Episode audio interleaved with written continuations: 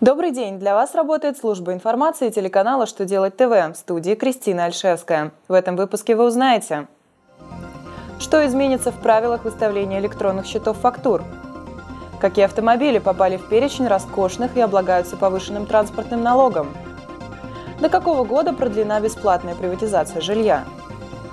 Итак, о самом главном по порядку – С 1 апреля вступает в силу новый порядок выставления и получения счетов фактур в электронной форме. Каких-либо кардинальных изменений в правилах взаимодействия участников процесса не произошло.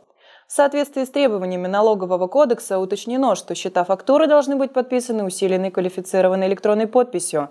Кроме того, для участия в электронном документообороте продавцу и покупателю необходимо представить своему оператору сведения о согласии либо о несогласии на предоставление сведений другому оператору документооборота.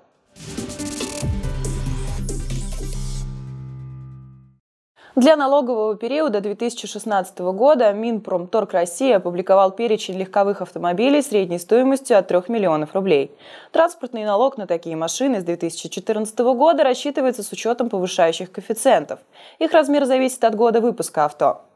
Среди них, к примеру, 73 машины марки Audi, 91 BMW, 27 Jaguar, 93 Mercedes и другие. Всего 708 позиций всех ценовых категорий. Напомним, что повышенная налоговая нагрузка на владельцев роскошного транспорта в Российской Федерации была введена два года назад.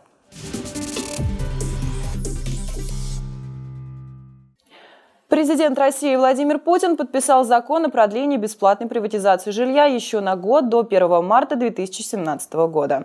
Напомним, что ранее было установлено прекращение возможности бесплатной приватизации жилых помещений 1 марта 2016 года. По мнению законотворцев, перенесение срока необходимо в связи с тем, что значительная часть граждан, занимающих жилые помещения в аварийном и ветком жилье и ожидающих расселения, могла лишиться возможности воспользоваться своим правом на бесплатную приватизацию. Также и граждане, состоящие на учете в качестве нуждающихся в жилых помещениях, получив свое жилье после 1 марта, не смогли бы воспользоваться своим правом на бесплатную приватизацию.